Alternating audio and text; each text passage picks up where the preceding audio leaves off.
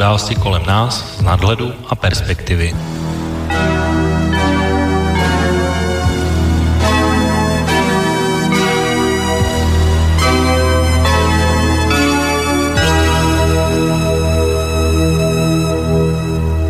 Dobrý večer, vážení posluchači. Od mikrofonu vás zlaví Intribo a vítám vás tímto u další relace s názvem Intribovo okénko, tentokrát s datem 17. března 2017. Myslím si, že dnešní relace bude opravdu speciální, protože, jak už jsem avizoval, na konci budeme mít tady vzácného hosta. Ale e, na začátku bych chtěl určitě představit svého tradičního kolegu a spoluroslátora Otu Wagnera. O to slyšíme se? Slyšíme se, dobrý večer. Dobrý večer. A jak jsem říkal, tak dnešní relace nemá jedno pevné téma, ale speciální svým obsazením, tak s tím představováním ještě pro tuhle chvíli nekončím.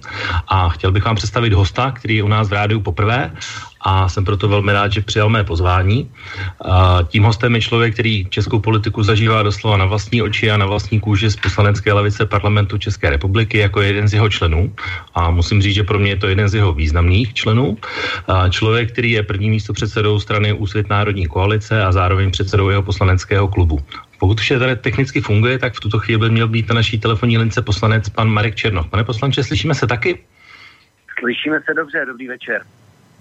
Dobrý večer a vítejte ještě jednou v, uh, u nás na rádiu. Uh, tím posledním nezbytným elementem, uh, jako vždycky v naší relaci, jste vyvážení posluchači a protože naše relace vždycky kontaktní je a vždycky bude a chtěl byste se do naší diskuze zapojit a třeba se případně pana poslance nebo nás zeptat, tak můžete tak učinit klasickými způsoby, to znamená přes e-mailovou adresu studiozavináčslobodnývysílač.sk nebo přes eh, webové stránky pod zeleným tlačítkem otázka do studia. Případně můžete zavolat i na naše telefonní číslo 048 381 01 01. Já bych možná, protože eh, bych chtěl dát panu poslanci prostor, tak eh, aby se vlastně mohl svým a hlavně slovenským posluchačům, kteří ho třeba neznají tak podrobně jako my tady v České republice, tak jestli by si mohl krátce představit jednak sebe, jednak svoji politickou stranu, jaké máte záměry, cíle, priority, co je pro vás důležité, podstatné. Je to vaše, pane poslanče. Děkuji, tak uh, moje jméno je Marek Černoch, uh, původním povoláním dopravní pilot uh, ve sněmovně od roku 2013. Kandidoval jsem Eh, za stranou Úsvit. Eh, tehdy to byla strana Úsvit eh, přímé demokracie.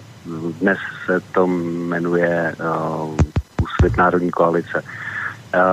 Naším takovým asi hlavním a prioritním tématem tak byla prchlická krize, která kulminovala někdy před rokem Zabýváme se tím nejenom v parlamentu, ale i na té evropské půdě, v Radě Evropy, v Bruselu, v Europarlamentu. A samozřejmě, protože se to týká bezpečnosti českých občanů, tak uh, i zákony, které předkládáme u nás v poslanecké sněmovně.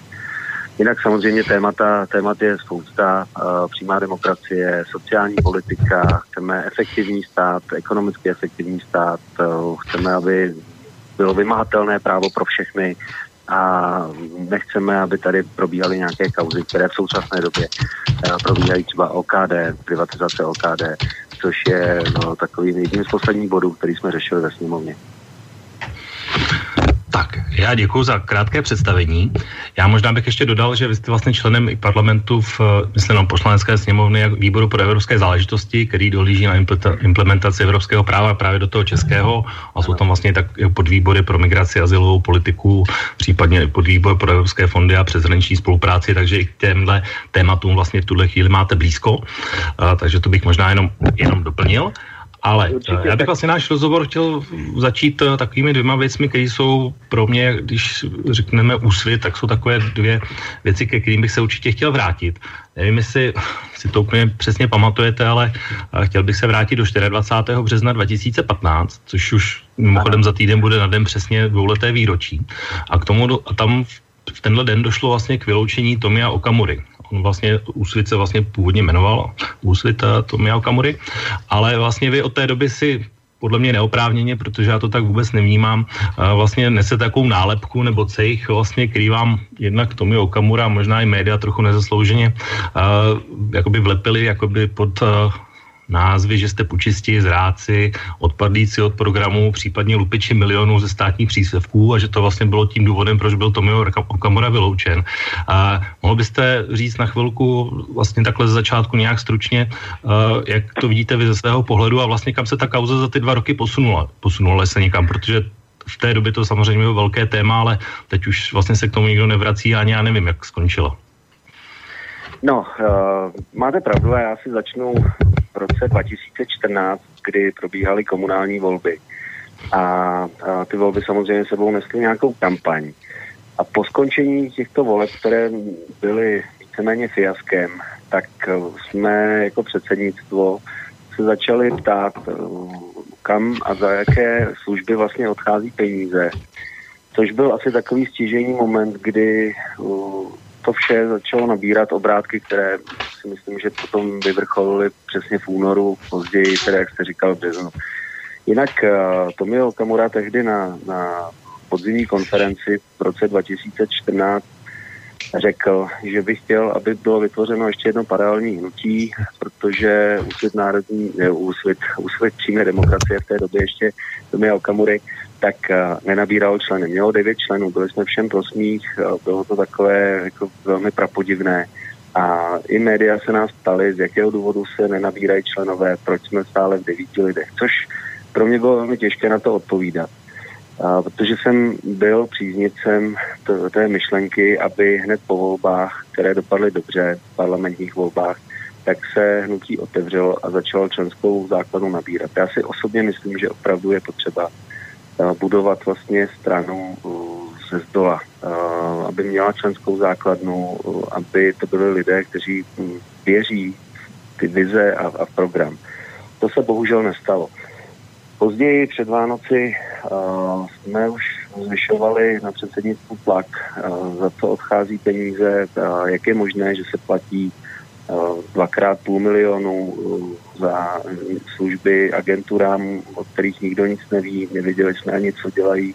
A když jsme se Tomio Okamury na to ptali, tak jeho reakce byly takové, že se mu nikdo nebude dívat do jeho peněz, což už to bylo takové dost zvláštní. Jeho peněz, to nebyly jeho peníze, to byly peníze hnutí v té době. A bylo to takové jako dost ostré. A když pak probíhal takový, mm, dneska se se dá říct, trošku, nechci říct skandální, poslanecký klub z jeho pohledu, ale byl to prostě poslan, zasedání poslaneckého klubu, kde se tahle ta situace řešila, kde se uh, řešily vize do budoucna, protože v té době jsme měli preference kolem 1%, 2%, tak uh, Tomio Okamura tam předstoupil s vizí, která byla na jedné A4, neměla vlastně vůbec žádný obsah, bylo to o ničem, jenom o tom, jak vlastně je všechno fajn a tímto způsobem má pokračovat dál. Uh, tam má vize, kterou, protože jsem to cítil takovou to, byla to srdeční záležitost, tak byla o tom, že se máme vrátit zpět k programu, uh, že se vytvoří tedy paralelní hnutí tak, abychom prostě byli schopni tu členskou základnu nabírat. Všechno proběhlo naprosto v pohodě, bylo hlasování, které bylo 10 ku 1, takže demokratická volba, demokratické hlasování. Ještě druhý den byl Tomio úplně v pohodě, nepadlo tam jediné slovo o tom, že by chtěl někdo Tomio Okamuru odvolávat z předsedy, podobné věci, což pan Okamura vyprávěl. Nic takového prostě nebylo. A druhý den ještě ráno vše v pořádku a ve dvě hodiny odpoledne najednou tisková konference, kde jsme byli označeni za půčisty a zrádce, že jsme chtěli Tomia svrhnout a, a vytunulovat peníze a podobné nesmysly. Prostě ten, ten, ta celá situace se dostala potom do takových frekvencí, kdy na nás útočili ze všech stran novináři, kdy jsme dostávali zprávy a, a e-maily a, a nevím co všechno a výhružné, kdy Tomio neustále vykřikoval v médiích, že jsme půčisti zrádci a že jsme ho chtěli opravdu jeho peníze. A ve finále to dopadlo tak, že když komise, která prošetřovala hospodaření hnutí, kterou jsme nechali vytvořit, a aby prošetřila veškeré finanční toky, tak přišla se smlouvou, kterou podepsal Tomio Okamura jako fyzická osoba s Tomiem Okamurou jako předsedou hnutí ještě před volbami na to, že si bude vyplácet 958 tisíc korun měsíčně. Tu smlouvu mám, můžu ji komukoliv ukázat, kdo třeba řekne, že to není pravda, můžu mu ji ukázat. Je to tak. A na to konto byl to měl Okamura vyloučen z klubu, protože pokud někdo chodí a, a říká, vy jste zloději a dělá z nás mediálně zloděje, a ve finále uh, sám mm. má smlouvu, podle které si vyplácí milion měsíčně, tak to bylo něco pro mě prostě, já, já jsem se s tím tím jako ne, nedokázal a nedokážu do dneška srovnat. Hmm. Takže vlastně jakoby vztahy jsou na bodu mrazu v podstatě a, a peníze teda jakoby zůstaly vám de facto, nebo, nebo nějak si ty smlouvy ukončily? Tam byly, ne, tak ty smlouvy samozřejmě se vypověděly okamžitě.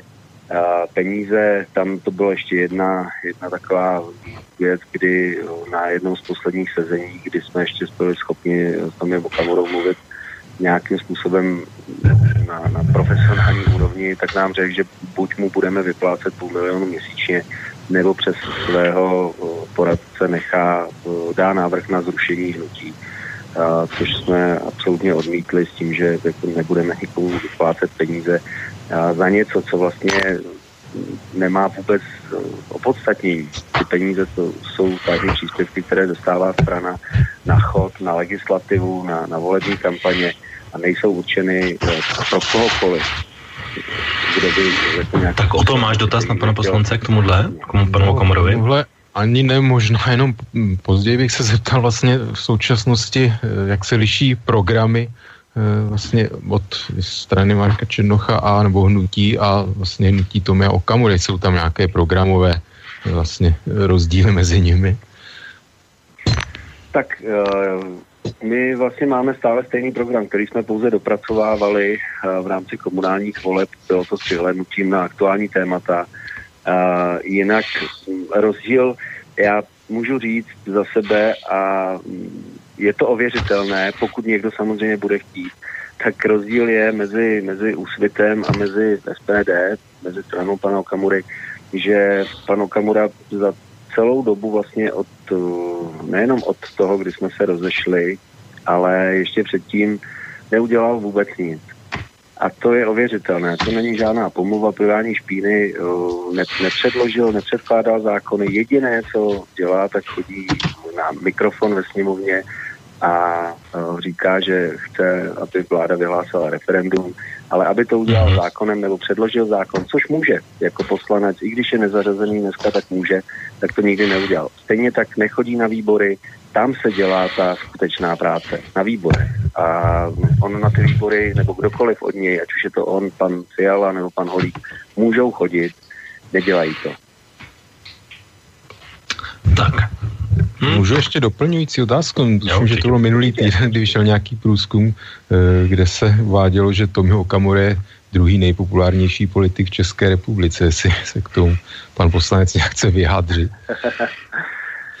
tak uh, já jako jsem takový trošku skeptický k průzkumům a to ať v dobrém nebo i ve, ve zlém. A samozřejmě je to, ten politický život v úvozovkách je o tom, že každá strana se snaží, aby měla co nejlepší průzkumy. Ono se to dost přelévá. A, I když i kdyby to byla pravda, nebo jestli to je pravda, já opravdu nevím, nejsem schopen to říct, tak uh, je to prostě mínění lidí a Tomio Kamura má jednu obrovskou výhodu a to je jako rétorika.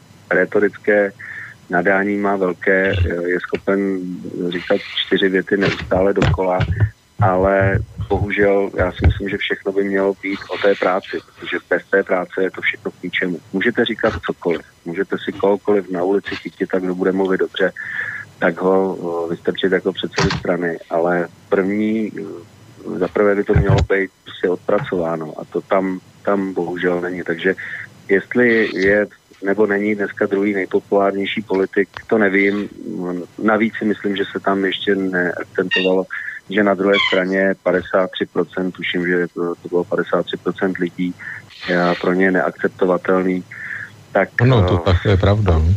Já mu to, já mu to přeju, a, ale ono pak se ukáže, když v té chvíli ty lidem opravdu musí to, tu práci odvést, tak jestli to, co slibovali a říkali, jestli je pravda.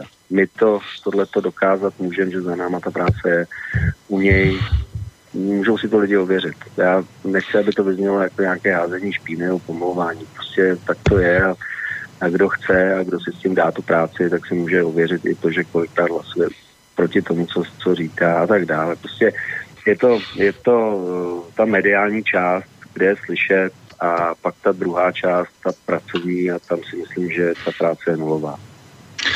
Tak nechme Tomio Okamuru, Tomio Okamuru a pojďme se posunout dál. Já mám ještě druhou věc, která je taky není úplně aktuální, ale je taky docela důležitá pro úsvit a to byla vlastně o zhruba půl roku později spolupráce se skupinou lidí, jako byl Martin Konvička, Petr Hampl, Jana Wolfová nevím proč, vyskytovalo se tam i jméno Vít Barta, tak já jsem viděl uh, váš rozhovor s, právě s Petrem Hamplem, kde jste si jakoby vyříkávali uh, jakoby situaci, kdo a proč to zavinil, proč se vlastně ta spolupráce s uh, blokem proti islámu ne, ne, ne, nedopadla nebo rozpadla, tak uh, mám vlastně k tomu dvě otázky, jak to zase vidíte s už trochu kratší historii, protože se to stalo, dejme tomu, před rokem také a ne před dvěma a vlastně jak je to s Vítem Bártou a s Úsvitem, jestli je tam nějaká vazba ještě doteď nebo jak je to s ním ve skutečnosti podle vás?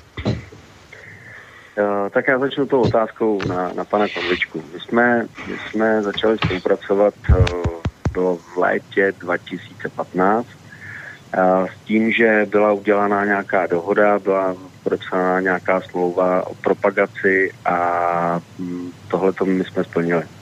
Ta propagace tam byla, opět dá se to ověřit, eh, noviny, které vycházely, tak dokonce já jsem ved velmi často boje, aby tam byla práce našich poslanců, kterou fakt považuji za, za velkou a i tak jsem narážel na to, že to je tedy po nějaké dohodě a že tam bude pan Konvička, že tam bude tedy náš předseda pan Lidinský a pan Hampl. Po zhruba půl roku najednou ničeho nic, večer jdu spát a ráno v pondělí zpráva, že Martin Konvička vypověděl smlouvu s Úsvitem a začala další kola různých mediálních přestřelek, dehonestací, že jsme nesplnili to, co jsme slíbili a tak dále. Já osobně si myslím, že jsme všechno to, co jsme slíbili, tak jsme splnili.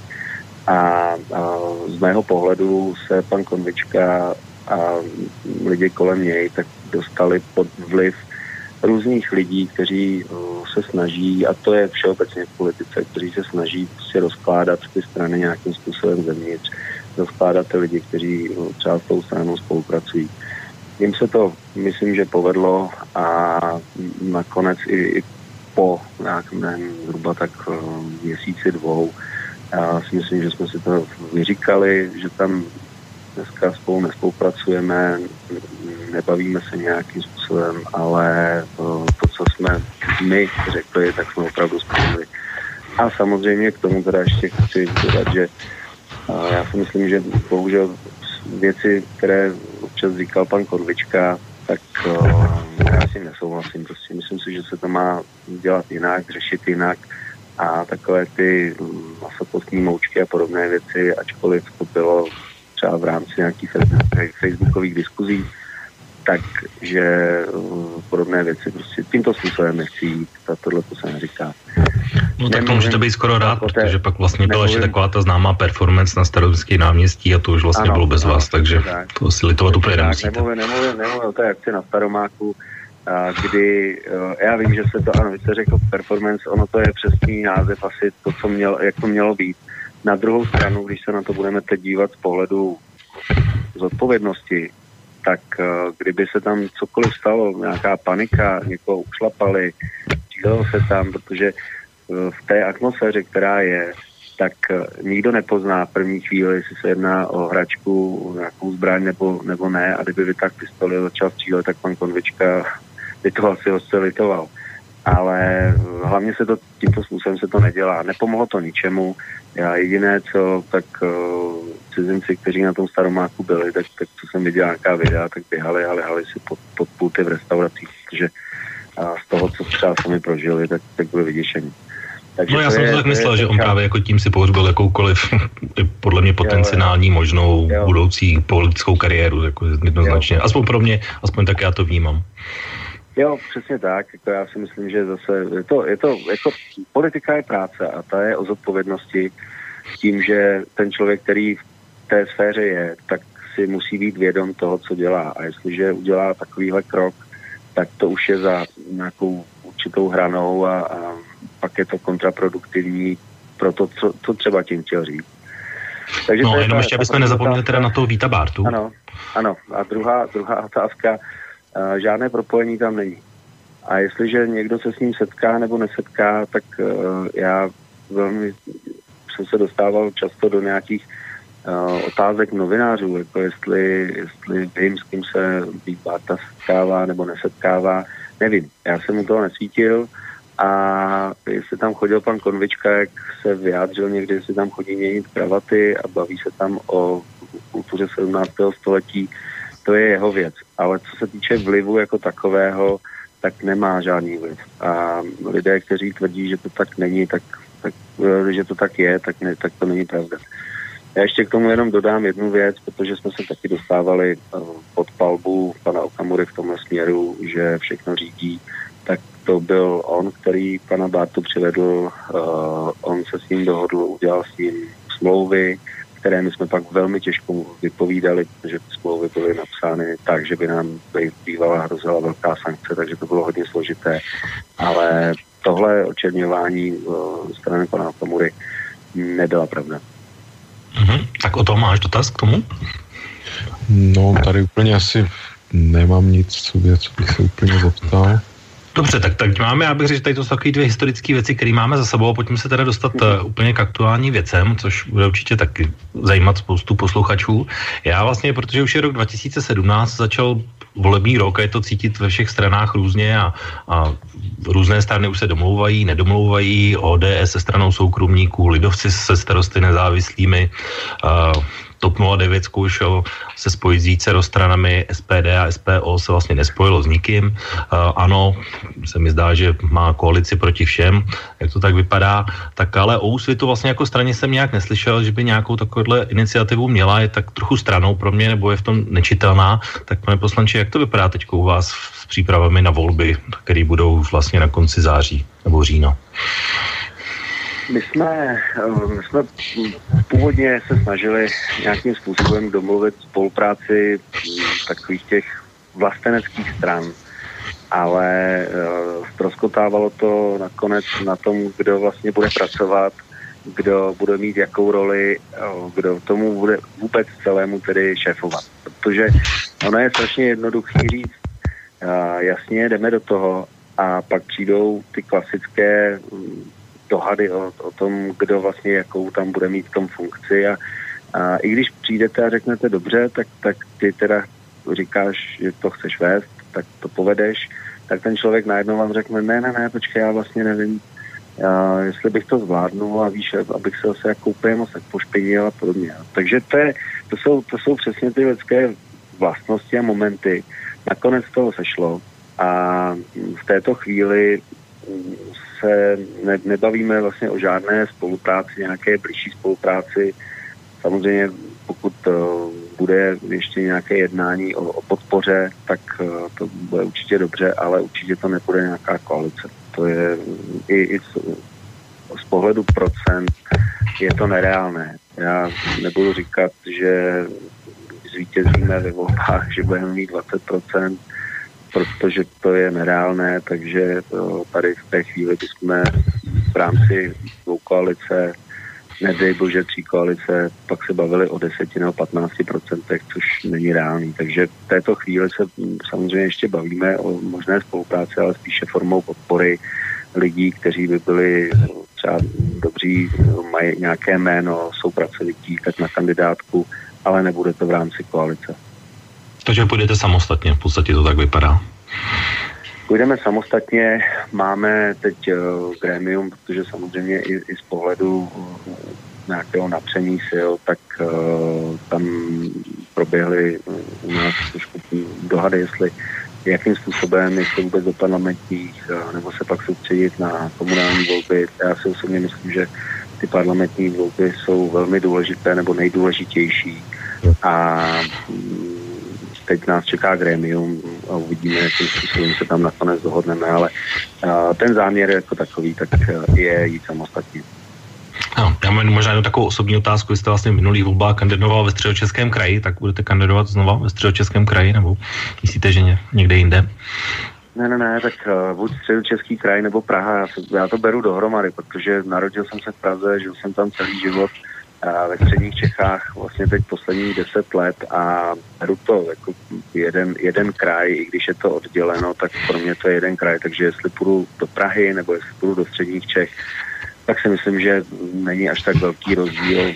Ono ve finále je to stejně o těch zákonech a, a o tom, které se dělají potom ve sněmovně a tam se většinou nerozlišuje na to, jestli je to ten nebo ten kraj. Samozřejmě v rámci různých kaus, jako je OKD, tak to se týká hlavně Moravskoslezského kraje, ale jinak celkově ty zákony jako takové se dělají celostátně. Takže uvidíme, no. buď, buď střední Čechy nebo Praha. Mm-hmm. O to máš dotaz? No já se ptal nějak konkrétně vlastenecké strany, které to jsou v případě nějaké přední osobnosti těch stran, jestli se můžu zeptat, jestli to můžete promluvit o, o nich. No, uh, vlastenecké strany, já, já nechci říkat jména těchto subjektů, protože bych chtěl od nich posvěcení, že by jim to nevadilo, protože a ta jednání probíhala, ne, ne, nebylo to veřejné, takže v této chvíli já si myslím, že se dá odvodit, o jaké strany se jedná, že bavili jsme se víceméně asi zhruba z pěti, z pěti subjekty, a, které měly zájem a jsou to vlastně strany, které jsou i v rámci třeba komunálních krajských voleb se umístily na, na nějakých procentech, ale nejsou to jako ty, ty velké silné strany, jsou to spíš ty menší subjekty, nicméně ne, nechci říkat jejich jména, že bych chtěl o nich v této chvíli, pokud bych to měl dělat, tak jejich souhlas. A můžu se zeptat, jaký, jaký máte názor a jestli vnímáte jako konkurenci pana Hrobejška, jeho vlastně stranu nebo hnutí? Tak já musím říct, že eh, jako pan Hrobejšek je, je pro mě člověk, který je velmi, velmi chytrý, je to člověk, který má velmi dobrou retoriku a já jsem mu fandil ještě v době, kdy nebyli žádní realisté. Líbilo se mi, líbily se mi jeho příspěvky, jakým způsobem byl schopen ty věci komentovat nebo i obhajovat. A, a když vlastně nastali realisté, tak to je strana, která je, nebo říká, že je pravicová, hodně pravicová, nevím nakolik pravicová, protože zatím ještě není úplně program, který by se dal přečíst, ale myslím si, že, že to bude strana, která asi je pravicovější. Já si dovolím zařadit úsvit na takovou středopravicovou scénu a u těch realistů si myslím, že to bude více doprava. Mm-hmm. No tam já jestli se ještě dostaneme potom k těm programovým vlastně otázkám, tak kde určitě, potom. určitě se dostaneme, já právě bych na ně, skoro bych s nimi začal, protože my už jsme tady vlastně některé priority vlastně zmínili, tak eh, dá se říct v tuhle chvíli, jakoby, co bude pro vás ta priorita? Nebo budou to ty, které už jste vlastně říkal na začátku, že jsou ty důležité? Bude tam něco stejné, bude to stejné, nebo myslíte, že tam bude ještě něco jinak? Uvidíme, jestli eh, ještě samozřejmě ty věci se mění různě a uvidíme, jestli ještě něco uh, vyplave na povrch nějaké velké téma, ale já si myslím, že pro nás jako stěžení témata jako taková, tak uh, bude určitě bezpečnost, protože ačkoliv se dneska říká, že migrační krize už je pryč, tak migrační krize není pryč. To je, je to jenom jako lehce uh, zatlačeno do kouta mediálně, aby se o tom až tolik nemluvilo, ale když pak člověk přijede třeba na Radu Evropy, tak to vidí na vlastní oči a někdy je to děsivý, co se připravuje nebo jaké návrhy se tam schvalují. Takže bezpečnost jako taková bude určitě hlavním, nebo jedním z hlavních témat naším. Uh, dalším tématem určitě bude sociální politika, protože z mého pohledu potřebujeme sociální politiku, takovou tu spravedlivou sociální politiku. Tak, aby peníze dostávali lidé a tu pomoc dostávali lidé, kteří opravdu potřebují pomoc, ne lidé, kteří si z toho udělali biznis.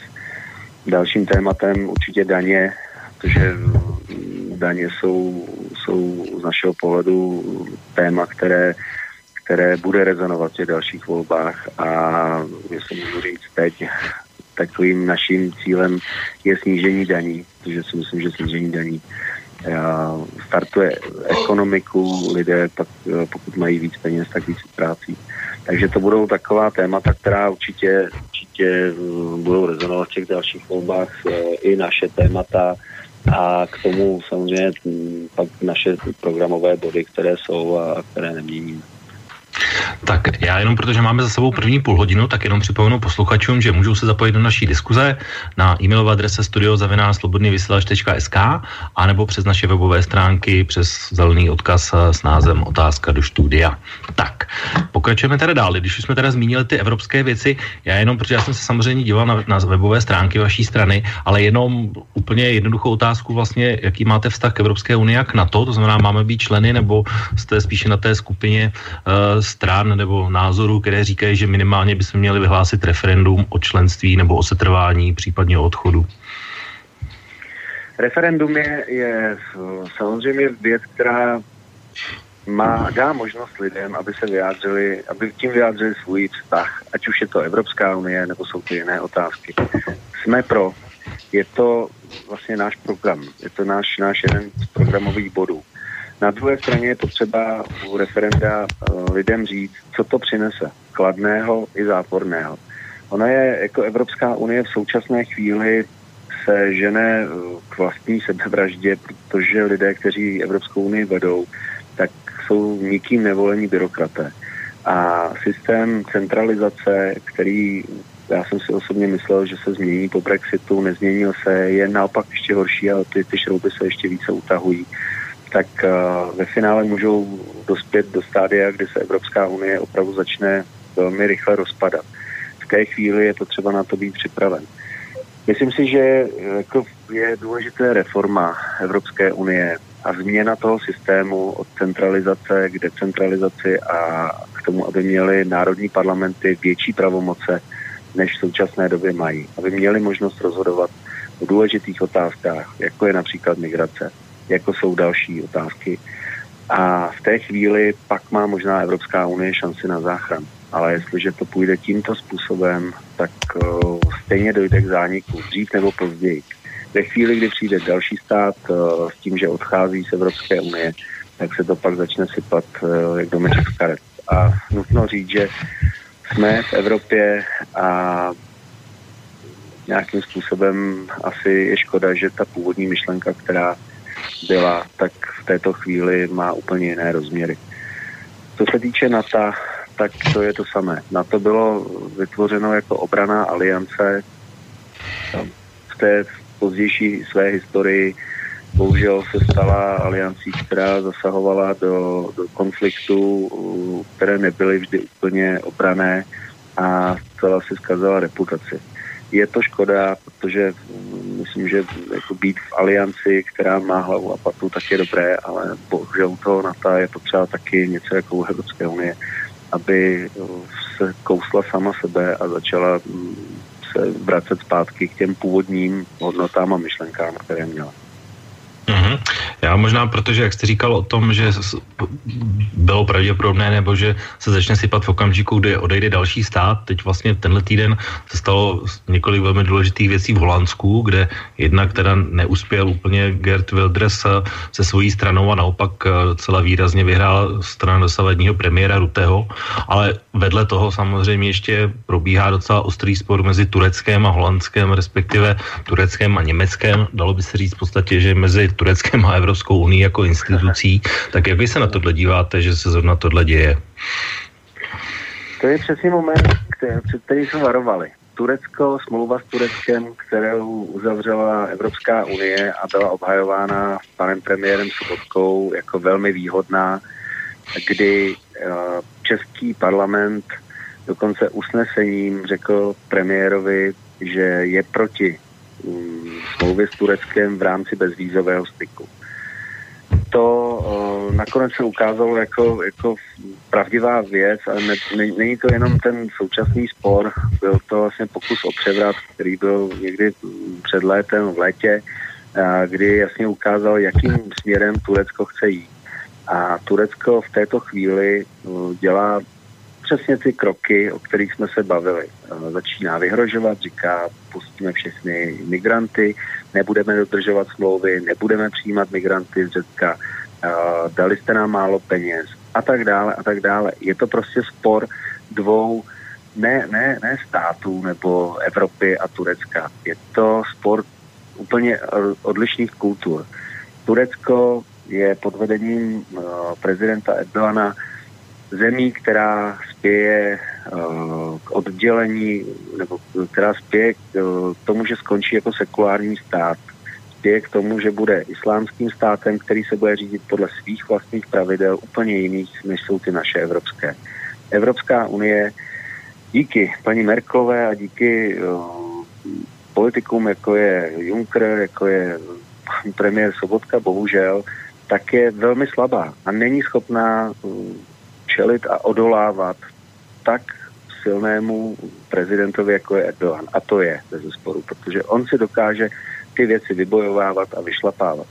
Takže za nás můžeme říct jediné, spoluva byla špatně, spolupráce s Tureckem samozřejmě dobře, obchodní vztahy dobře, v pohodě, ale ne tímhle tím způsobem, kdy se dostáváme do, do kleští země, která chce vyhlásit Islámskou republiku. V té chvíli, kdyby náhodou k tomu tak něčemu došlo, jako je bezvízový styk, tak tady máme nejenom ty 3 miliony migrantů, kteří tam jsou, ale navíc je tam 80 milionů muslimů, kteří budou moci bez jakýchkoliv problémů přicházet do Evropy.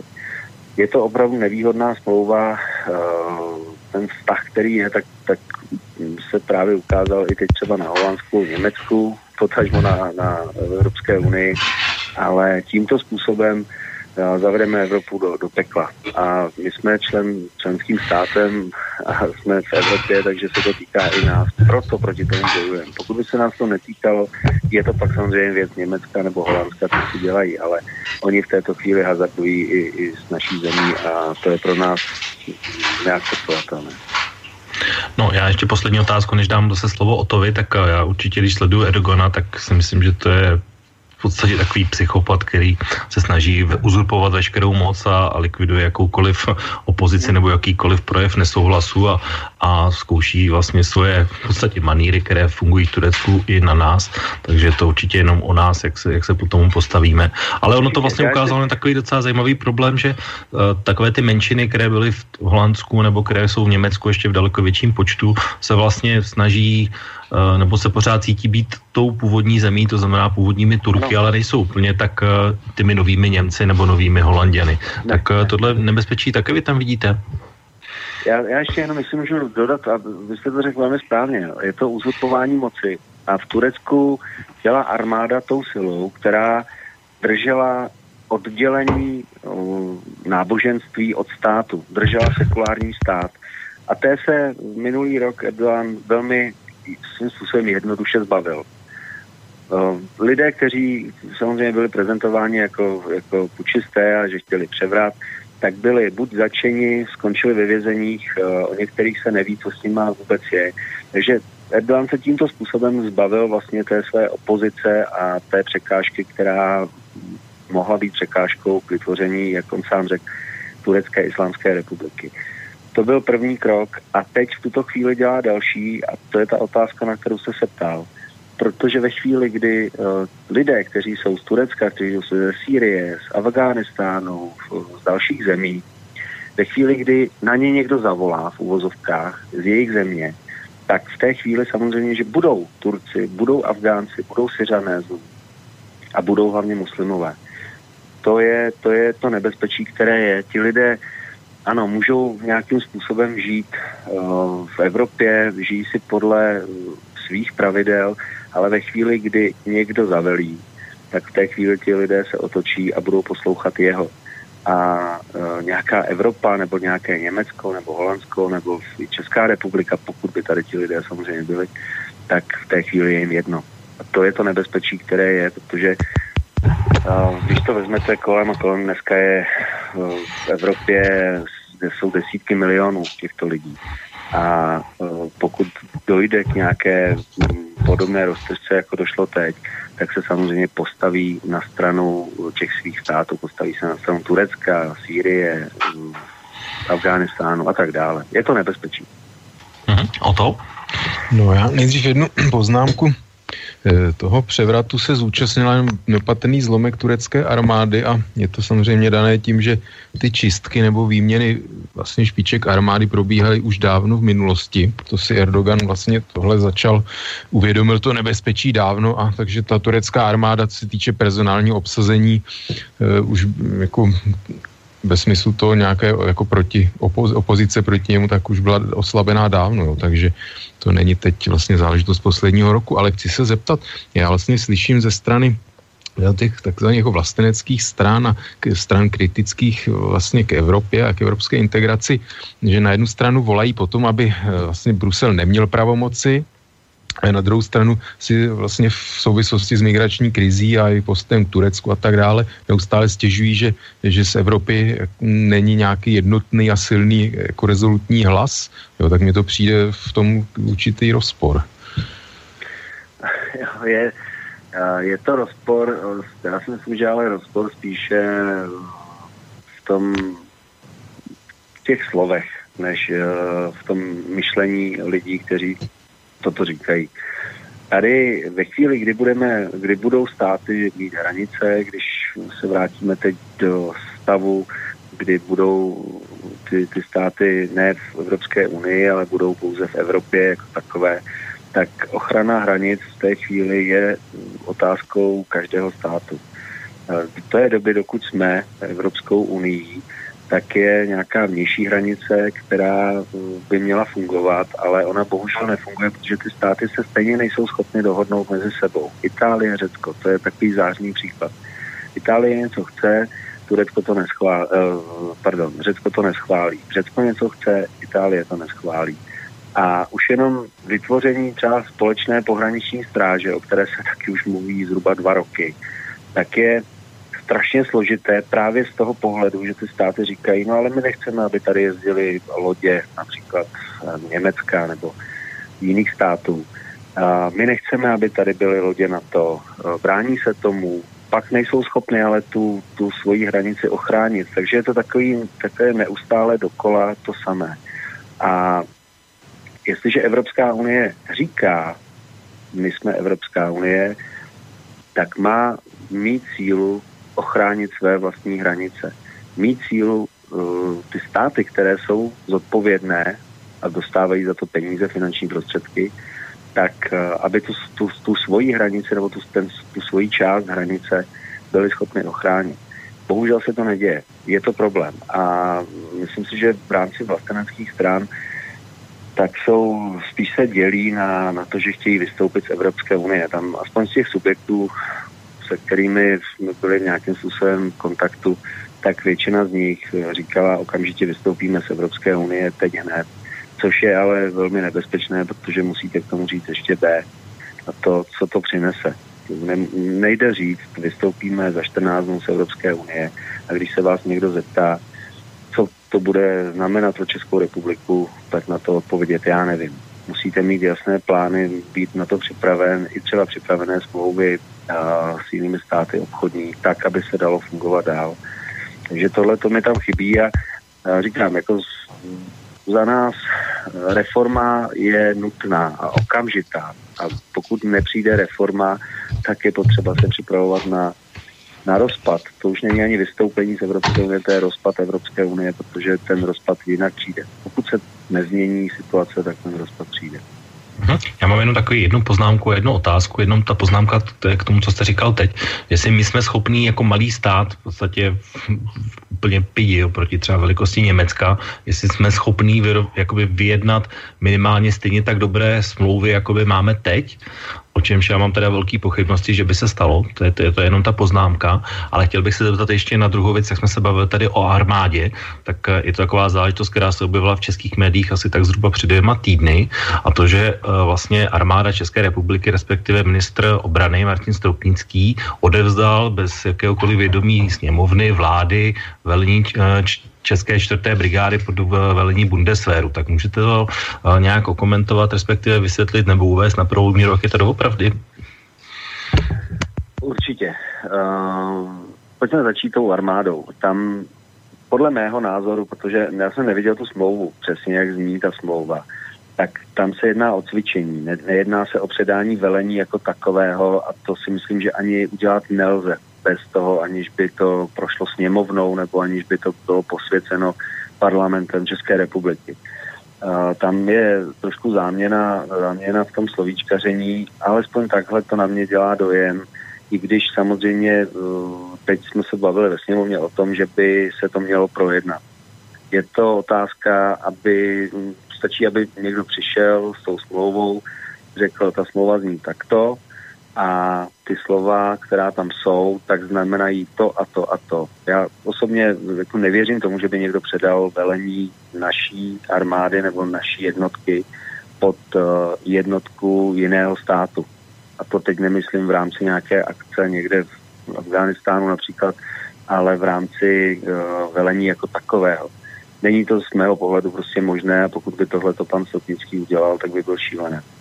Takže tam myslím si, že opravdu se jedná o částečné nedorozumění. I tak to, to Martin Stopnický vysvětloval.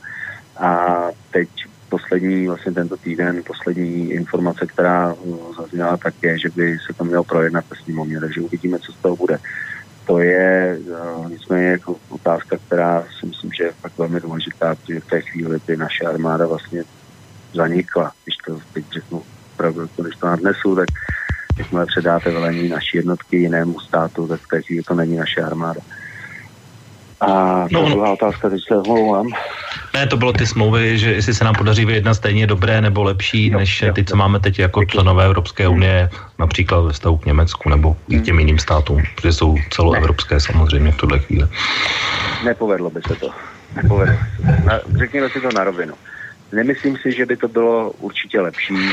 Myslím si, že by se nám to mohlo povést, alespoň podobně jako dnes ty smlouvy jsou, ale museli bychom mít jiné vyjednavače, museli by to být daleko tvrdší vyjednavači a lidé, kteří budou opravdu v té chvíli bojovat za Českou republiku a nebudou se, nebudou lézt v jiným zemím do, do, do Brusele. Bude to prostě těžký, ale uh, jako na rovinu nebude to určitě, ne, nebyly by ty smlouvy určitě lepší. Proto si myslím, že je potřeba uh, snažit se o maximální a rychlou reformu Evropské unie, o ten stav, kdy státy mají pravomoce, ale jako celkový rozpad by byl velmi složitý. Ustáli bychom to nakonec jako Česká republika, ale bylo by to hodně, myslím, že nepříjemný a, a, a bolelo by to. Ale je to zase otázka nějaké přípravy, protože k tomu rozpadu může dojít. Francie, teď tam budou prezidentské volby a další státy, které říkají, jestliže nastane podobná situace, jako nastala v rámci migrační krize, my už Evropské unie být nechceme. Pokud by něco podobného přišlo, jakože to může přijít, tak na to musíme být připraveni. Pokud na to nebudeme připraveni, tak nejsme eh, zodpovědní politici nebo nej, to zodpovědná vláda, ale parta na zárku a to si myslím, že je špatně. Uh-huh. Já mám ještě úplně poslední věc, zase než dám slovo Otovi, tak ještě jednu záležitost, která je taky úplně aktuální, která je z tohohle týdne a to je vlastně aktualizovaná zbraňová vyhláška nebo předpis, který se týká držení zbraní, a která zvedla mnoho lidí ze židle, a nejenom svým obsahem, ale i tím, jakým způsobem se má zavádět i u nás v Česku. Tak já myslím, protože já ze svého pohledu, já držitelem zbraněm nejsem, ani ji držet v sebe nechci, takže mi se aspoň z mého pohledu nějak moc zásadně netýká, ani mě to nějak, eh, ne, nemám na tom žádný osobní zájem, ale jak vy se na to díváte zase z toho hlediska té bezpečnosti, že někteří říkají, že to je záměr právě těch elit, jakoby jak odzbrojit Evropany, aby se nemohli bránit třeba té islamizaci, tak jak se o ní bavíme. No, vy jste to řekl, vy jste odpověděl na tu otázku. To není snaha Evropské unie o nějakou regulaci dobrých úmyslů. To je prostě čistokrevný strach z toho, že by se lidé mohli postavit na odpor a tak je cílem zbavit se zbraní. To, že někdo vezme vidle nebo hrábě, to už nikdo neřeší, nicméně dneska asi ten strach je větší, protože spousta lidí je držitelem zbraně, má, střel, má, má zbrojní průkaz, takže mm, já si myslím, aspoň tak, jak jsem to vůbec vnímal, celou, celou tuhle situaci, i právě v rámci té evropské politiky přes Evropský výbor, tak je tam snaha odzbrojit lidi, aby náhodou nedošlo někde k nějaké revoltě. protože jinak si to nedokážu vysvětlit. Jestliže bude terorista chtít si opatřit zbraň, tak si rozhodně nebude uh, opatřovat nějakou legální, nějaký legální kalašníkov nebo něco takového. Vezme ji na černém trhu. Jestliže uh, se někdo chce bránit a udělá si zbrojní průkaz, i když třeba na, na dlouhou pistoli nebo na dlouhou na pušku s dlouhou hlavní, tak v té chvíli to dělá buď z pohledu, já nevím, že je myslivec nebo uh, sportovec, nebo ji chce pro svoji vlastní obranu. A tomu přece nemůže Evropská unie bránit v tomhle. Ten důvod, o kterém se mluví, aby se zabránilo terorismu, je zcela vymyšlený. Terorista si bude opatřit zbraní jinam a rozhodně to nebude legálně. Člověk, který si opatří zbraň legálně, ji chce na svoji obranu nebo, jak jsem říkal, sportovní účely. Takže proč a z jakého důvodu mají občané v Evropě jako takové uh, omezovat v rámci, v rámci držení zbraní. Naopak si myslím, že uh, ve chvíli, kdy je kontrola o tom, kdo tu zbraň drží, tak je to dobře. Mhm. Já jenom ještě teda fakt úplně poslední, jenom vy jste schopen, jakoby, když to řeknu jednoduše, ukázat prstem na, na někoho, kdo jakoby je tím hnacím motorem tohodle, tohohle zavádění, jako že by byl ten hlavní nositel tady té myšlenky, že to je potřeba, že se to prostě musí udělat teď a že a teď je to prostě nezbytnost, kterou musí Evropská, Evropa udělat? Tak já jsem, já jsem odpůrcem Evropské komise a určitých lidí, jako je pan Juncker, jako je například paní Mogherini a, a další. Ale Evropská komise jako taková si myslím, že je tím hnacím motorem těch negativních věcí. Eh, Evropské komise přicházejí směrnice, nařízení, které řešíme v Evropském výboru. A velmi často opravdu to jsou nesmysly, nad kterými kroutíte hlavou, protože uh, to je někdy fakt nepochopitelný. A druhá část těch nařízení a směrnic je o tom, že musíte hledat mezi řádky, číst mezi řádky to vás naučí eh, ne, nejenom v Evropském výboru, ale vůbec, když je člověk v parlamentu, tak uh, že to, co zní jako, jako věta, která je taková, jako, vypadá jako fajn a, a že je pozitivní, tak najednou v tom začnete hledat ty slovíčka, která můžou znamenat toho ďábla, ten detail, který uh, je úplně jiný, než jak to vypadá. A v té chvíli samozřejmě to je věc, která vás jako vy, vy, vy, vyprovokuje k tomu, že se začnete ptát těch lidí. A když se zeptáte například paní Mogherini, která je vysokou evropskou komisařkou eh, v rámci migrace, bezpečnosti, když se jí zeptáte, jakým způsobem hodnotí například sexuální útoky eh, před minulý Silvestr v Německu a ona vám na to odpoví, že se za stolik nestalo, že přece tady je normální, že se plácají holky po zadku, tak to vás v té chvíli ve vás začne vařit krev. A když se pak zeptáte, jaká je predikce toho, jak se bude vyvíjet krize ten další rok, jestli jsou informace, tak vám řekne, že neví. Že jsou sice jako tisíce lidí pohybu v Africe a, a těch uh, arabských zemí, ale jak to bude vypadat, že nikdo neví. Tak, tak pro mě to je neschopnost. Je to neschopnost evropských vysokých úředníků, je to neschopnost Evropské komise. A pak samozřejmě i europoslanci, kteří uh, hlasují a kteří um, občas pro mě nepochopitelně teda um, prohlasovávají věci, které jsou absolutně proti zdravému rozumu. Potom? No, teď se mi tady nahromadilo, ty tak jako skáčeš v těch tématech trochu.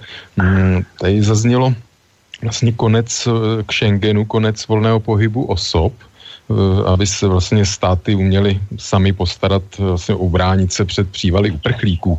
Tak jestli pan poslanec uvědomuje, že vlastně volný pohyb osob je to nejvíc vlastně, co čeští občané oceňují na Evropské unii, že by to vlastně znamenalo eh, konec zavedení zase hraničních kontrol, že kdyby jsme necestovali, jak jsme zvyklí.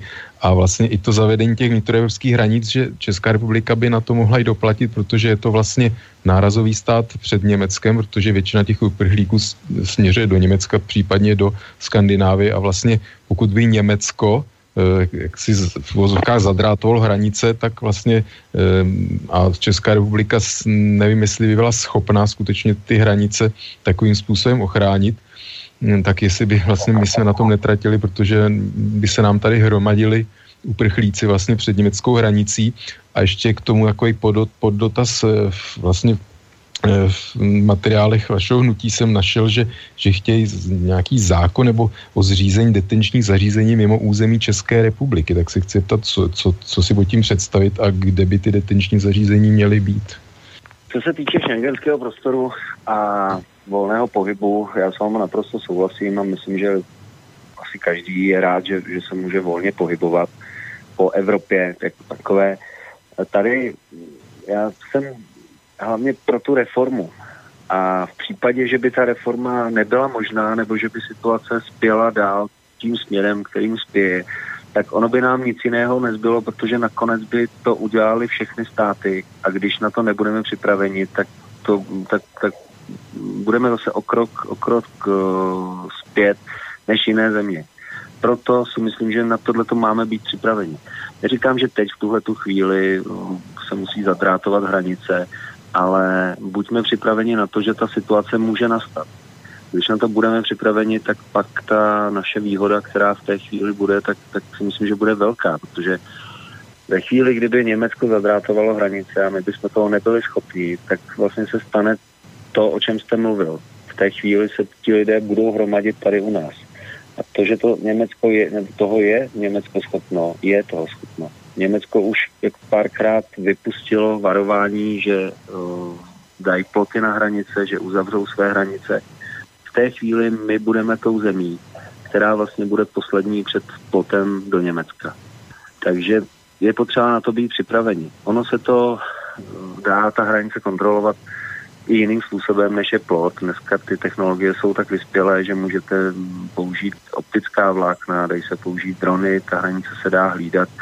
Jsou na to technologie, které jsou velmi, dneska velmi sofistikované plot je až poslední řešení, kdy se stane něco, jako bylo v Maďarsku. A pokud by nastala situace jako v Maďarsku, tak si myslím, že v té chvíli je plot, je, je plot správným řešením. To, co se týká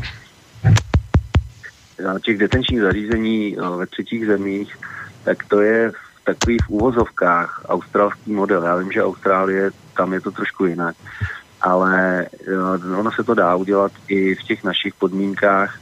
Jde o to, že mm, vlastně ty lidé prochází pak eh, řízením ne na půdě Evropské unie, ale na jiné půdě a až podle toho, jestli mají nárok na azyl nebo nemají nárok na azyl, tak v té chvíli se do Evropy buď dostanou nebo nedostanou. Teď v tuhle tu chvíli, jakmile jsou vyloveni v mezinárodních vodách, lodě odvezou do Evropy. Ve chvíli, kdy vylezou na břeh v Evropě, už není síla, jak je dostat zpět. Takže to je situace, která, kterou chceme řešit tímto způsobem, aby ti lidé procházeli vlastně tím řízením mimo evropské hranice. A pak, pokud budou mít národ na azyl, tak je to v pořádku, pokud budou prověřeni, je to v pořádku, ale v této chvíli se sem dostávají tisíce lidí, o kterých nevíme vůbec nic kteří si seřezávají konečky prstů, aby nebylo možné sejmout otisky, lžou, dostávají se sem na falešné pasy a tak dále. Prostě je to, je to chaos. Je to obrovský chaos a ve chvíli, kde je chaos a dostávají se sem lidé, kteří třeba mají špatné záměry, tak my nejsme schopni tyto lidi v, té, v těch vlnách obrovských rozlišit. Mm-hmm. Dobře, no. no takhle, tady je věc jedna, věci prověříte, budou v pořádku, nárok na azyl, ale já si myslím, že ten nárok na azyl mm, jako i podle nějakých přísnějších měřítek může, může mít tolik lidí, že tady pořád hrozí prostě to, co vy tvrdíte a co je i pro mě teda musím říct osobně problém, eh, že skutečně hrozí tak jako naředění vlastně nějak jako mm, té evropské kultury, civilizace, takže ono je, vlastně asi nemůžeme i všem lidem eh, vlastně na světě, kteří trpí nějakou jako suchem a občanskými válkami, tak asi vlastně není možné jim všem poskytnout tady v Evropě eh, vlastně azyl. Jo. To je jako v tom já je asi takový to máte, ten... To, to, to, to máte pravdu, ale já teď mluvím jako opravdu o lidech, kteří například utíkají, je to, je to třeba, jsou to opravdu třeba ženy dě, s dětma. Mm-hmm a v té chvíli uh, utíkají před nějakým válečným konfliktem, uh, dá se zjistit, že opravdu jim zbytek rodiny postříleli, tak v té chvíli jsou to lidé, kteří uh, na ten azyl mají nárok. Ale souhlasím s tím, že bohužel ta situace, která dneska je ve světě, a ta je, nemůžeme pomoct všem. A nemůžeme přebírat zodpovědnost za, za celý svět. To nejde. Stejně tak, jako to ne, neudělá Amerika, stejně tak, jako to neudělají jiné státy, ani my nemůžeme převzít odpovědnost za všechny. Můžeme se snažit pomáhat a pomáháme v místech, odkud ti lidé přicházejí, ale nemůžeme prostě přijímat sta tisíce nebo miliony lidí, protože ti lidé se sem ani nevejdou. Ani Evropa není nafukovací, ani, ani jiné státy nejsou nafukovací, prostě to nejde. A jestliže přicházejí s úplně jinou kulturou, mají jiné návyky, nejsou zvyklí pracovat velmi často, a, tak oni nejsou ani schopni se zapojit do té, jak se neustále mluví, integrace. Je to nesmysl. Nejde to. Prostě ti lidé se nezapojí a ve chvíli, kdy se nezapojí, tak se zapojí naopak do těch komunit, kde je pak velmi jednoduché pro různé ty radikální imámy a kazatele aby je přetahli na tu druhou stranu, na tu radikální stranu a můžou se z nich stát teroristi. Stačí se podívat do Francie, do Belgie, do Německa. Většinou to byly lidé, kteří už tady nějakou dobu žili, nebo dokonce už, už to byla další generace. Ale ta frustrace z toho, že nejsou schopni vlastně držet tempo s Evropou nebo s, s, i s pracovními návyky v Evropě, tak z nich pak vytváří uh, lidi, kteří začnou vlastně tu zemi, ve které žijí nenávidí. Mm-hmm. Ještě zase jste zmínil reformu Evropské unie, o to, to pořád eh, vlastně už leta o tom mluví. Teď vlastně v poslední době teprve se objevily určité varianty, tak se chci zeptat, já nevím, těch pět Junkrových, Pavel Telička mluví o dalších dvou možných, tak jestli nějak jako můžete přiblížit tu vaši vaší představu, jak by vlastně ta reforma měla vypadat. A ještě, eh, jestli nemyslíte, že Česká republika by, by měla být jedna z posledních zemí, které by měly mm, vlastně volat po nějakém rozvolnění Evropské unie nebo rozpadu, protože když se podíváme vlastně na zdroje našeho HDP, většinu vlastně export a kam ten export proudí, tak vlastně rozpad Evropské unie by byl jako obrovský ekonomický šok pro Českou republiku, jestli jako tohle si uvědomujete. To, to máte pravdu a to je jeden z bodů, se vrátím úplně na začátek našeho, našeho povídání. Já jsem byl svědkem, kdy jsem jednou přišel do jednacího sálu, akorát jsem slyšel pana Okamuru, jak romovým hlasem volal po vystoupení z Evropské unie do půl roku a na otázku, jako co by to znamenalo pro Českou republiku, jak byla odpověď, to nevím. Je to pravda, že by to pro Českou republiku prostě mělo jako velmi těžké následky, určitě v těch prvních fázích. Ale tady je spíš otázka na to, jestli to bude, jestli na to budeme připraveni, a nebo jestli to pak uh, pojede samospádem a jestli to bude taková lavina, která v té chvíli by opravdu byla schopná nás uh, jako zemi víceméně zničit. Takže já jsem zastánce té připravenosti a neříkám, že teď v tuhle chvíli musíme dneska vystoupit z Evropské unie, ale určitě bychom na to měli být připraveni, měly by být dělány analýzy, měly by být připraveny ty, ty smlouvy, jakým způsobem by se daly například vyjednávat, což si myslím, že se dá, máme dobré ekonomy. A e, ve chvíli, kdy, kdy už ta situace by byla opravdu neudržitelná, tak pak té chvíli je lepší být zase tím, kdo je o ten krok napřed, než čekat, co se stane. A co se týče těch reform jako takových, tak e, když teď zmíním například dvourychlostní Evropu, to je věc, která je podle mě ne, ne, ne, ne, neschopná života. Protože jakmile se začnou dělit státy na ty silné a na ty menší, slabé a tím ty, ty menší a slabší ekonomicky pojedou podle nějakého trošku jiného režimu, tak uh, v té chvíli nastane zase ten obrovský tlak těch silných států, které budou říkat, ale my to nebudeme dotovat a, a, a ono to bude takhle a vy budete mít teda horší potraviny, než jsou u nás, protože vy jste vlastně tím takovým tím nech, nechtěným menším bratříčkem. A já si myslím, že v této chvíli je to o, o tlaku těch třeba menších zemí na Evropskou unii tak, aby k těm změnám v rámci vůbec rozhodování a myšlení a procesu jako takových došlo. To se dá. Je to, je to jenom opravdu velmi tvrdá práce. A nesmí se nechat europoslanci a, a lidé třeba, kteří zastupují Českou republiku, tak zastrašit nebo ukecat nebo dotlačit k tomu, že nakonec řeknou, jo, já, já to radši odhlasuju tak, jak ty oni, než abych hlasoval tak, jak mám já. Tím se nechci nikoho dotknout teď konc europoslanců, ale je to prostě celkový tlak a on ten celkový tlak jde. Když ho vyvinete, tak sice pomalu, ale jistě uh, vás začnou brát vážně a respektovat. Je to zase osobní zkušenost Rady Evropy.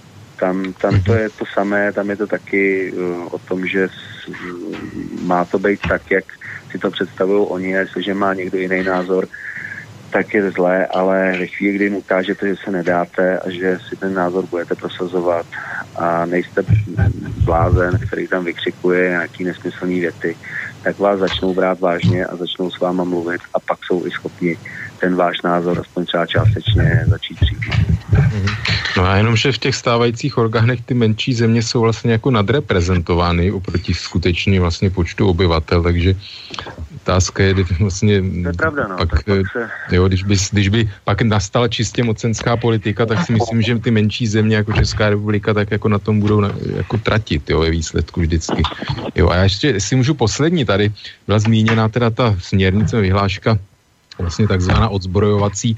Jestli, pane poslanče, eh, si nemyslíte, eh, že jako ten teror, jako fenomén terorismu v souvislosti teda s uprchlíka s islámem, jestli se to příliš nedemonizuje, protože když si vezmeme vlastně v, jako v Spojené státy, kde teda ústavně daný jako možnost široká možnost obyvatelstva držet zbraně, že vlastně daleko víc eh, jaksi nebezpečí a úmrtí je takového domácího půdu vlastně běžná kriminalita nebo nějaký šílenci na středních školách a tak dále, tak vlastně eh, vidíme, že v Americe mnohem víc vlastně e, nějakých e, takových vlastně úmrtí nebo nehod a tragédií e, jako vyplývá z, vlastně z domácích zdrojů tím, že jsou ty zbraně tak přístupné a vlastně ten terorismus, ta hrozba toho terorismu ze zahraničí a islámského, jestli se vlastně jako ne, nepřeceňuje, byť to zní divně e, po tom, co se teď děje v Evropě, ale e, vlastně takové to držení, volné držení zbraní si myslím, že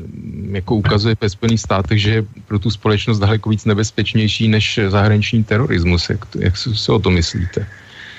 Já bych to viděl ve dvou rovinách. Uh, ono, zaprvé máme teda jiný a daleko přísnější předpisy v Evropě už teď, než jsou v Americe. V Americe ta dostupnost zbraní je daleko větší a uh, i to množství zbraní mezi lidmi je daleko větší ale eh, tady se mění vlastně už ty zákony, které jsou dnes jako velmi přísné a třeba Česká republika má jedny z nejpřísnějších zákonů v rámci držení zbraní v Evropě. A ve chvíli, kdy Evropa tohleto neakceptuje a říká, a bude to po našem, a bude to ještě, a, a vlastně bude to tak, jak chceme my, a přijdete o to, tak pak v té chvíli je to kontraproduktivní. Kdyby to bylo tak jako je to v Americe, že, ten, že třeba těch zbraní je, je opravdu mezi lidma mnoho a koupit si zbraní je otázka pěti minut, tak pak možná třeba nějaký zákon v tomhle směru by měl uh, hlavu a patu, ale v téhle té chvíli se bavíme o tom, že ty zákony tady u nás jsou opravdu velmi přísné. A uh, jenom výmyslem Evropské unie najednou ti lidé vlastně mají přijít o zbraně, ačkoliv uh, je do dneška drželi a nemají s nimi problém, chodí na střelnice, jsou v tom trénování nebo trénují na střelnici, takže, nebo, nebo jsou to myslivci, sportovní střelci, tak tito lidé přijdou o zbraně. Ne, že by se plánovalo rozvolnění a najednou by tady u nás mělo nakoupit zbraně ještě, ještě další milion lidí. Ale to je, to je to, že to, co je dnes, to přísné, bude ještě přísnější. A je to opravdu z mého pohledu je to z důvodu, aby se prostě lidem vzali zbraně, protože ten strach, který je a ta, ta, taková, takový ten pocit, který je v Evropě, tak uh, mají, mají prostě hrůzu z toho, aby náhodou se někdo nepostavil na odpor. To je ta jedna rovina. Uh, ta, ta druhá rovina je právě ten, ten důvod. proč. A ten důvod je sebrat lidem zbraně a, a odzbrojit je a nechat je být. A stačí, když se třeba člověk podívá do Německa, do Francie, do těchto těch států, kde proběhly teroristické útoky, tak, eh, tak v té chvíli mm, to nebezpečí od těch lidí hrozí a já si myslím, že daleko větší důraz by se měl klást právě na, na kontrolu, eh, na potlačování obchodu se zbraněmi, na ten černý trh, kde jsou pak ty možnosti, aby si lidé, kteří chtějí spáchat nějaký takovýhle čin, tak si ty zbraně opatřili. Takže jak to, já to fakt vidím ve dvou pohledech. Za prvé, že u nás je to hodně přísné a má to být ještě přísnější na lidi, kteří jsou naprosto v pohodě a vždycky se ve společnosti najde blázen, který se blázní a, a něco udělá, ale a, nejsou to jako lidé, kteří by třeba s tou zbraní neuměli zacházet, nebo že by těch bláznů byla drtivá většina, nejsou. Ta, ten důvod je úplně jiný. A z té druhé strany eh, ten trh, který tady, ten černý trh, který je v Evropě se zbraněma, tak bohužel kontrolovaný úplně není. Takže nejste, ještě můžu poslední teda pro návrh Milan Chovance, aby se vlastně tu držení zbraní vlastně volnější dal do, vlastně do ústavy České republiky. A jestli se myslíte, jako jestli není nebezpečné vlastně, aby se stát zbavoval monopolu e, násilí, že? což je vlastně takové úplně základní ustavující princip státu, kdy jenom stát jako má e, legitimní a legální možnost vlastně používat násilí a dávat e, vlastně lidem možnost brát právo do svých rukou, jestli myslíte, že, nemyslíte, že to je nebezpečný? Já si myslím, že základem každého státu je, aby dokázal ochránit své vlastní občany. A pokud to stát není úplně schopen garantovat, což bohužel díky té situaci, která dneska je, tak není, tak je eh, je, je dobré, pokud má pod kontrolou lidi, kteří třeba jsou schopni s tou zbraní zacházet. Ten návrh, který je, tak je, mm, já si nemyslím, že by vlastně v té chvíli vytvářel, teď to přeženu, stát násilí, ale uh, chce, aby v ústavě bylo držení zbraně zakotveno tak, aby ho nemohla třeba změnit Evropská unie, protože v té chvíli, pokud je to ústava státu, tak uh, je to nad zákony s Evropskou unii nebo nad mezinárodními smlouvami. To, co eh, pan Chovanec říká, tak je možnost zakročit proti teroristovi nebo někomu, kdo vytáhne zbraň. V dnešní době je to velmi těžké a vemte si jenom, jak je to s uh, osobní obranou. Stále je uh, právo, v úvozovkách právo na straně útočníka. Vy, když vám někdo vleze do baráku nebo do bytu nebo ohrožuje vás nebo vaše, vaše příbuzné, blízké, tak musíte přemýšlet nad tím, jakým způsobem se bráníte, abyste to náhodou nepřehnal a pak vás netahali po soudech. Což je úplně, to je nelogický. Jestliže na mě někdo zautočí, tak já mám právo se bránit a bránit své blízké. A myslím, že i svůj majetek, protože na ten majetek pracujete, chodíte do práce, a pak někdo přijde a chce si ho jen tak vzít. Tak abyste měl prostě tyhle ty, ty svoje vlastní hodnoty o, možnost bránit. Když půjdete po ulici a uvidíte, že na náměstí někdo vytáhne zbraň a vy máte zbraň, tak budete přemýšlet, jestli tu zbraň můžete použít nebo nemůžete použít, protože zákony jsou dneska postaveny tak, že zase se budou všichni ptát a, a říkat, že vlastně no, vy jste ji použít neměl a co kdybyste někoho trefil a to když byl vlastně hodnej a vytáhl jenom hračku a tak dále. Ale ta doba je jiná dneska. A já si myslím, že jestliže mám nebo můžu ochránit ať už svoje blízké nebo lidi, kteří by v té chvíli přišli o život, tak to udělám. A nejsem příznivec zbraní nebo nejsem příznivec toho, že by se lidi měli střílet vůbec.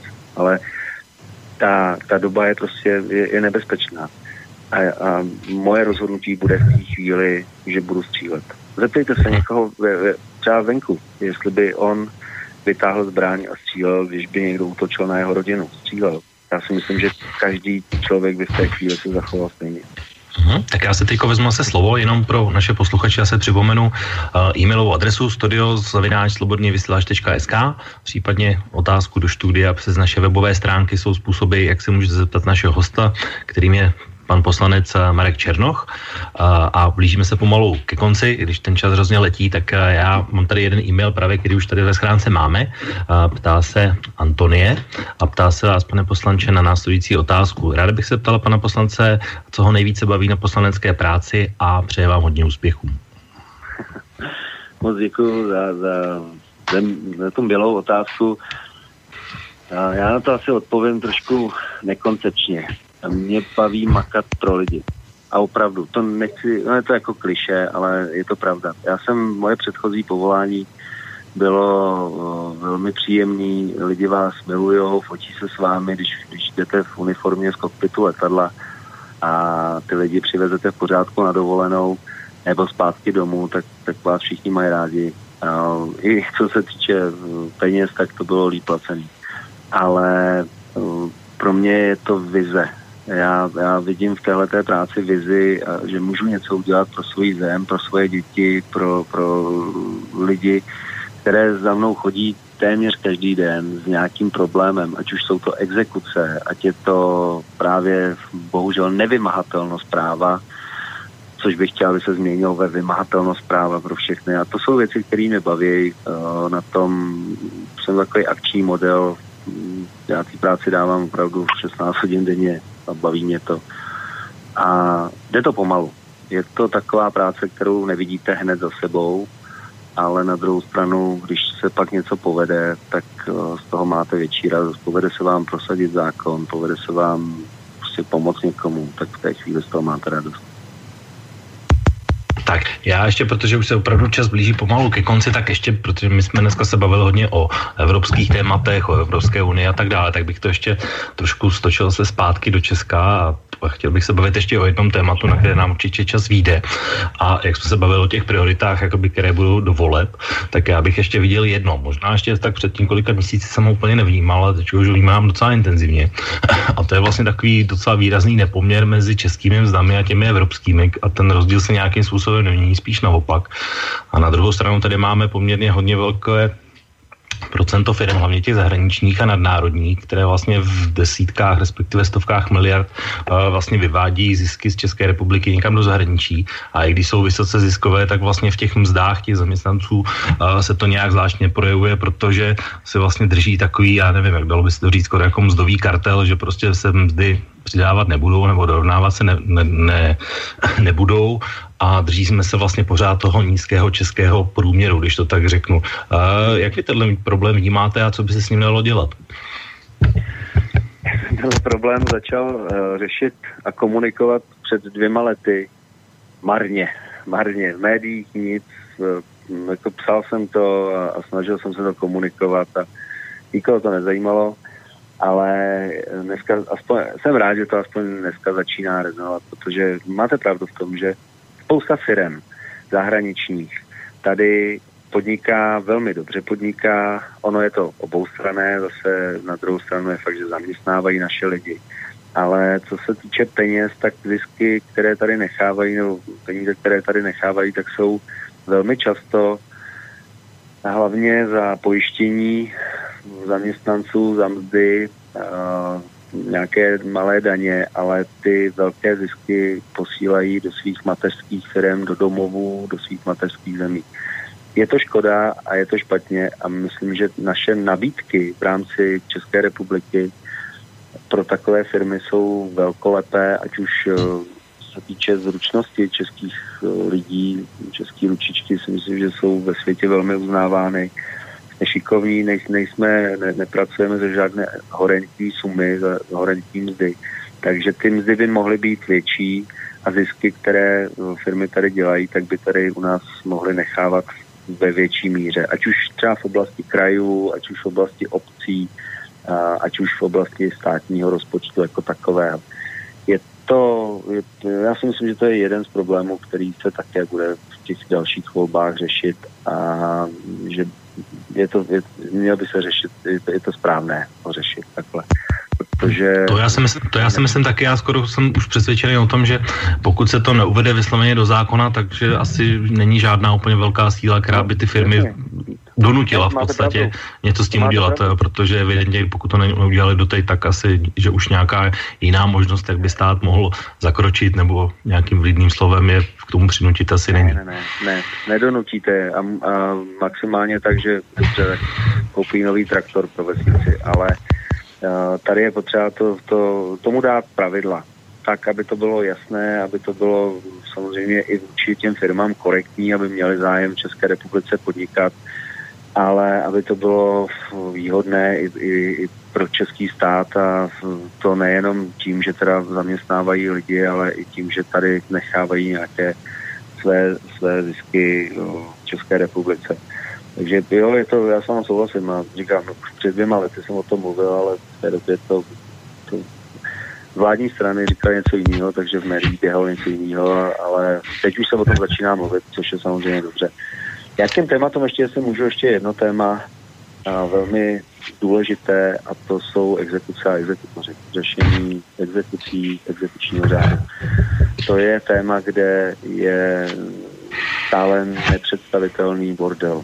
A do té doby se fakt razantním způsobem nevkročí do exekucí jako takových, a to tím myslím třeba teritorialita exekutorů nebo místní příslušnost, eh, tak, aby, aby se to rozdělovalo nějakým kolečkem spravedlivě po exekutorech a nebyl to biznis, kdy se snaží exekutoři za každou cenu vymlátit co nejvíc zakázek, tak eh, do té doby ta situace se nezlepší. A ničí to lidem život – jsou lidé, kteří si sáhnou na život kvůli exekucím, dostávají se do spirál, ze který se už nejde pak vymotat a mm, to je, já si myslím, že to je hodně špatně, takže tohle bude taky jedno z témat, které budeme akcentovat. Udělali jsme pro to maximum. Ono se málo ví, eh, to, co se v médiích nepíše, že jsme třeba například v exekucích byli hnacím motorem novely, která alespoň trošku zlepšila situaci v exekucích. Neříká se, že v Evropském výboru bylo moje usnesení prohlasováno, aby Česká republika nepřijala povinné kvóty.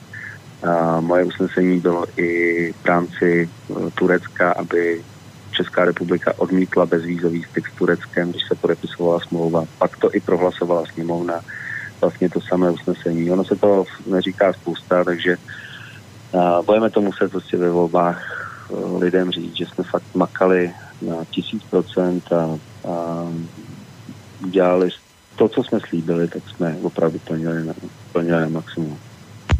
No to? No, já mám takovou si poslední baterii otázek. Eh, v vašich materiálech píšete, že jste proti cenzuře v jakékoliv podobě, tak hm, jestli to znamená v extrémní podobě, hm, teda, že, nebo v extrémním případě, že se vám nelíbí zákony, eh, které postihují takzvané popírání holokaustu, nebo eh, by vám nevadily teda vlastně stránky, které by propagovaly islámský stát a jak se vlastně díváte proti takzvanému centru proti propagandě při ministerstvu vnitra, to je jedna taková. Potom, že žádná země a národ ne, nenesou vinu za to, co se stalo v minulosti. To mě zaujalo, to mi přijde docela taková zvláštní teze, zvlášť teda tady v Evropě. A poslední, to je jenom tak asi poděkování překvapil jste mě teda, jak jste se postavil jednoznačně proti senátní novele e, zákona upravující vlastně národní parky, šlo hlavně o Šumavu, kdy teda většinou souzníte s, vlastně s prezidentem Zemanem a tady jste teda zaujal přesně opačné stanovisko, tak to mě mile překvapilo, tak to je jako je poslední, tak jestli můžete se nějak vyjádřit těmhle tématům ještě. Určitě v krátkosti, ať dodržím čas, tak eh, co se týče cenzury, eh, u cenzury máme zákony, ty zákony eh, říkají, to, co se smí, co se nesmí. A pokud je to v rámci zákona a soud neřekne, tohle to bylo protizákonné, tak, tak by to popíráno být nemělo. Něco jiného je samozřejmě štvaní proti, proti lidem nebo vytváření takové té nenávisti, která už potom může vést k vraždě například nebo popírání holokaustu, jak jste sám zmínil, tak uh, já sám si myslím, že tyhle ty věci nikdy v životě nesmíme popřít. Naopak, máme je no, neustále v tom, teď, teď to řeknu v dobrém slova smyslu, tedy aby se na to nezapomnělo a nestalo se to už, a nestalo se to znovu, tak je připomínat. Já jsem teď viděl film nebo dokument o Heidrichiádě a na konci říkal jeden z pamětníků, že se na tohle nesmí nikdy zapomenout. Je to pravda. Nesmí se na to nikdy zapomenout, protože to, co se dělo, tak bylo něco strašného. Takže to jsou věci, které tam, tam už třeba svoboda projevu uh, nepatří.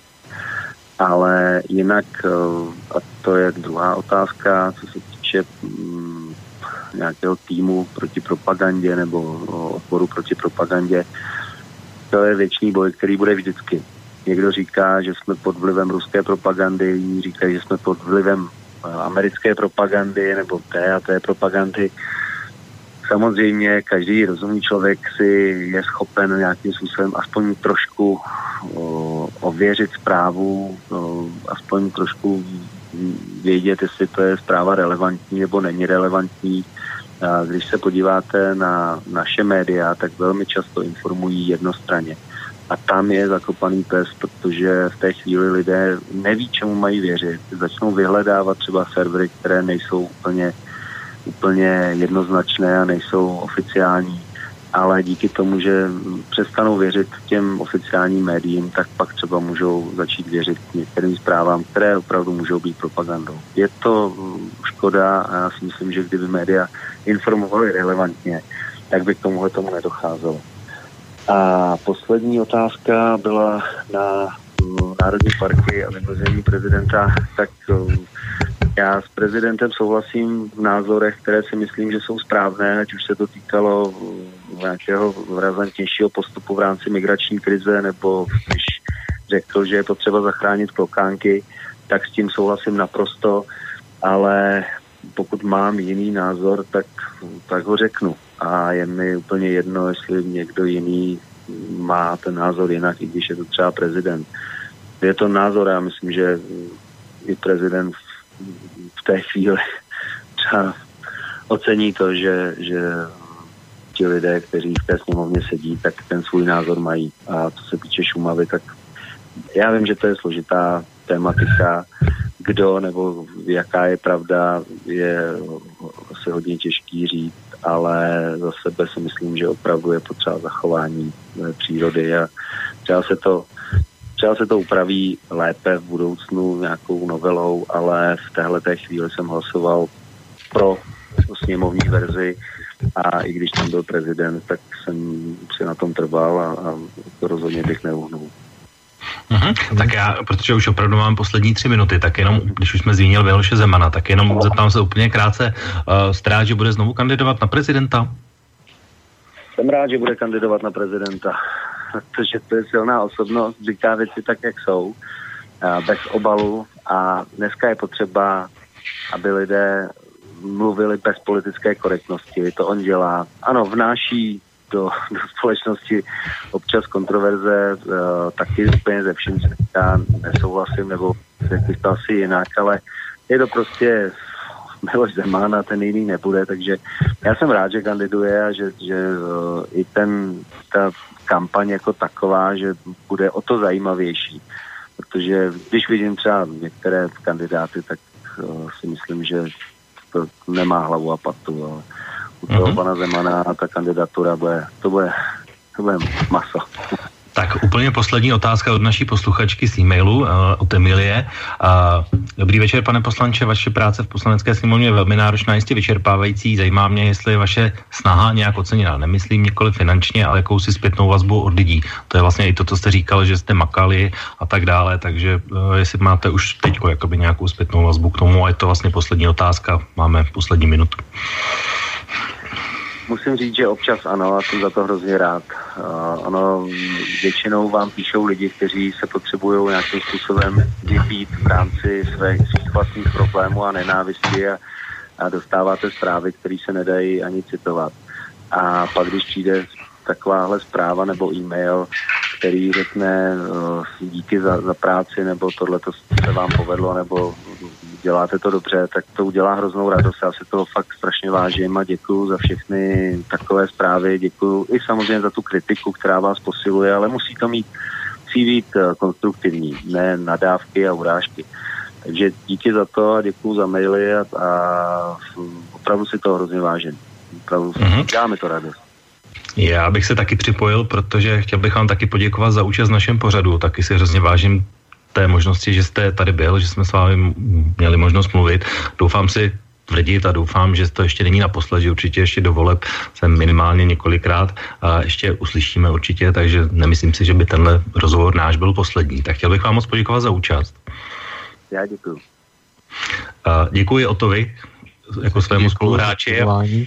A protože čas se opravdu naplnil, tak moc děkuji vašim, našim posluchačům, že s námi vydrželi, že se ptali a těším se s vámi opět naslyšenou za dva týdny jestli, ve stejném čase pátečním podvečeru. Ještě, od, od mikrofonu. Jestli ještě můžu.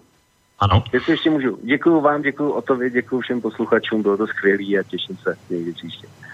Dobře, tak děkujeme taky. Naslyšenou. A naslyšenou a od mikrofonu se s vámi loučí Intibo a zůstaňte s námi dál u Slobodného vysielača. Táto relácia vznikla za podpory dobrovoľných príspevkov našich poslucháčov. I ty sa k ním môžeš pridať. Viac informácií nájdeš na www.slobodnyvysielac.sk Ďakujeme.